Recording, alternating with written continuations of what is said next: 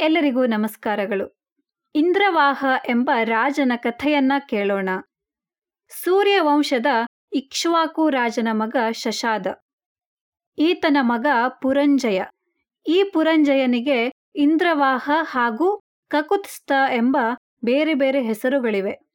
ಒಮ್ಮೆ ದೇವತೆಗಳು ರಾಕ್ಷಸರೊಡನೆ ಹೋರಾಡುತ್ತಿದ್ದಾಗ ಸೋಲುವ ಹಂತವನ್ನ ತಲುಪಿದರು. ಆಗ ಇಂದ್ರನು ಶೂರ ರಾಜನಾದ ಪುರಂಜಯನನ್ನ ಸಹಾಯಕ್ಕಾಗಿ ಯಾಚಿಸಿದ. ಈತ ಇಂದ್ರನೇ ತನಗೆ ವಾಹನವಾಗುವುದಾದರೆ ತಾನು ಸಹಾಯ ಮಾಡುವೆನು ಎಂದ. ಇಂದ್ರನು ಇದಕ್ಕೆ ಒಪ್ಪಿ ಎತ್ತಿನ ರೂಪದಿಂದ ಇವನ ವಾಹನನಾದ. ಪುರಂಜಯ ಆ ಎತ್ತಿನ ಹಿಣಿಲ ಮೇಲೆ ಕುಳಿತು ಯುದ್ಧವನ್ನ ಮಾಡಿ ರಾಕ್ಷಸರನ್ನ ಯುದ್ಧದಲ್ಲಿ ಸೋಲಿಸಿದ. ಹಿಣಿಲನ್ನ ಕಕುತ್ ಎಂದು ಕರೆಯುತ್ತಾರೆ. ಅದರ ಮೇಲೆ ಕುಳಿತ ಈತ ಕಕುತ್ಸ್ಥ ಎಂಬ ಹೆಸರನ್ನು ಪಡೆದ.